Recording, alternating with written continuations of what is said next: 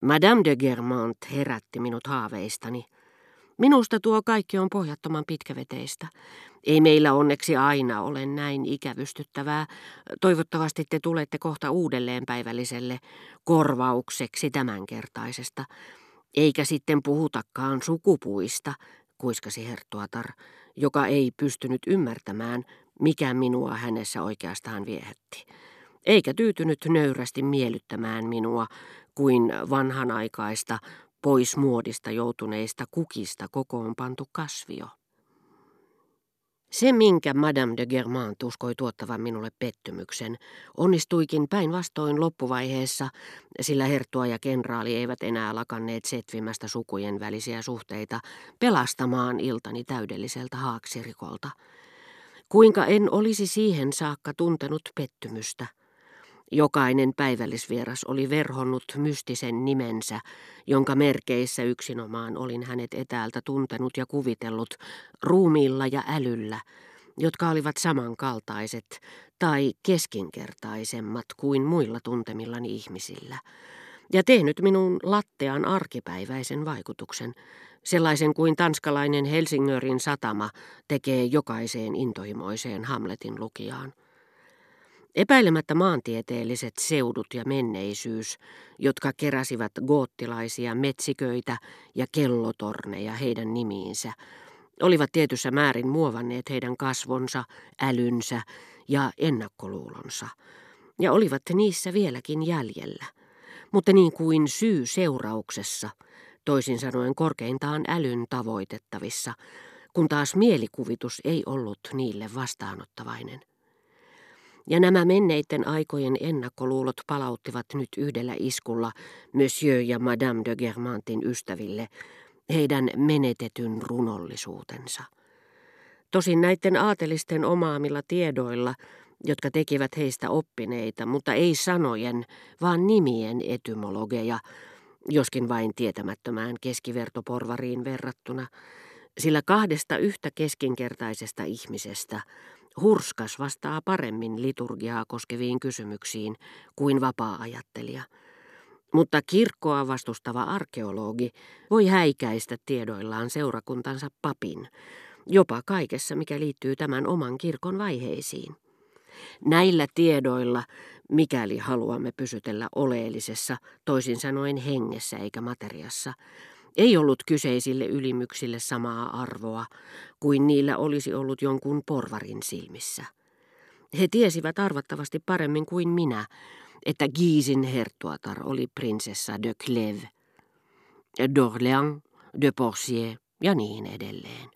Mutta ennen kaikkea näitä nimiä he olivat tutustuneet Giisin herttuattaren kasvoihin, joista nimet siitä pitäen heitä muistuttivat – minä olin aloittanut haltiattaresta, vaikka tämä ehkä kohta olikin tuhoutuva. He taas naisesta. Porvarisperheissä voi joskus esiintyä mustasukkaisuutta, jos nuorempi sisar menee naimisiin ennen vanhempaa.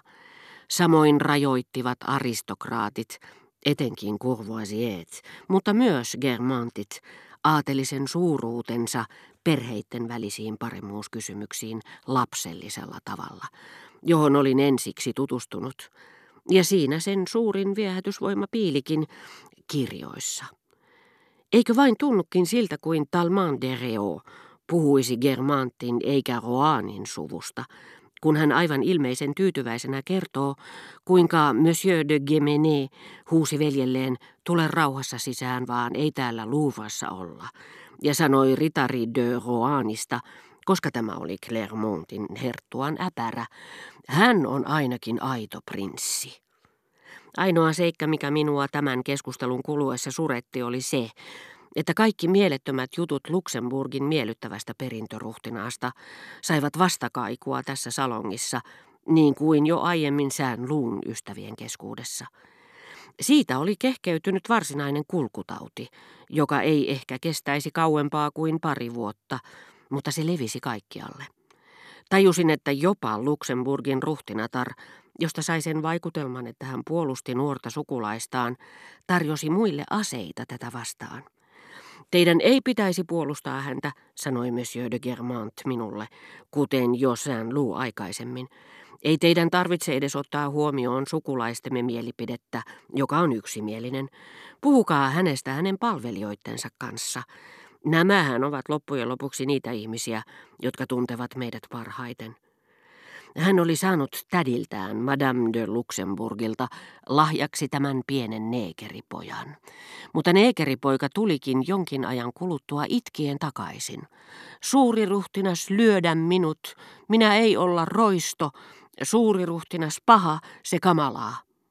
Ja minä tosiaankin tiedän, mistä puhun, sillä hän on Orjanin serkku. Minun on muuten mahdotonta sanoa, kuinka monta kertaa minä tuon illan kuluessa kuulin sanat serkku, serkukset.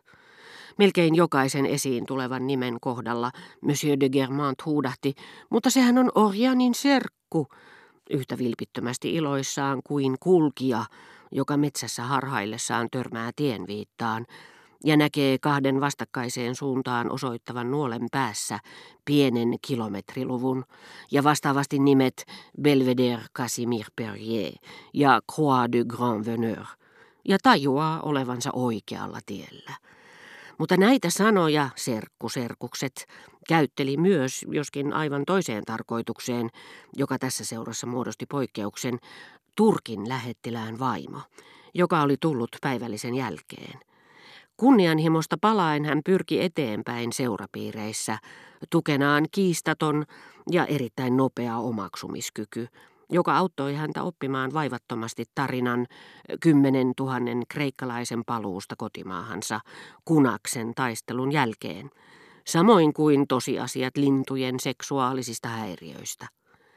Häntä olisi ollut mahdotonta saada kiinni pienimmästäkään erehdyksestä, mitä uusimpiin saksalaisiin tutkimuksiin tuli. Koskivatpa ne sitten talouspolitiikkaa, mielenhäiriöitä, onanismin eri muotoja tai epikuroksen filosofiaa. Sitä paitsi tämä nainen oli keskustelukumppanina vaarallinen, sillä hän erehtyi alinomaa arvioinneissaan – väitti kevytkenkäisiksi moitteettoman hyveellisiä naisia, vannotti olemaan varuillaan mitä puhtaimpien tarkoitusperien elähdyttämän herrasmiehen suhteen, ja kertoi juttuja, jotka tuntuivat tulevan suoraan jostakin kirjasta, ei suinkaan vakavamielisyytensä ja asiallisuutensa, vaan mielettömyyksiensä takia. Häntä ei siihen aikaan usein kutsuttu mihinkään.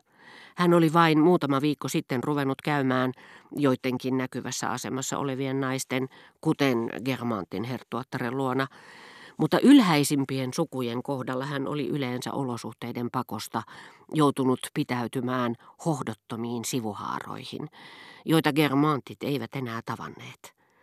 Hän toivoi, että onnistuisi vaikuttamaan moitteettoman seurakelpoiselta mainitsemalla harvoin kutsuttujen ystäviensä kaikkein edustavimmat nimet – Siinä samassa Monsieur de Germant, joka luuli, että oli kysymys ihmisistä, jotka söivät usein päivällistä hänen luonaan, sävähti ilosta tuttuun seuraan tultuaan ja kajautti tunnussanan, hän on Orianin serkku, tunnen hänet kuin omat taskuni. Hän asuu Rue Vannon varrella. Hänen äitinsä oli omaa sukuaan Yses.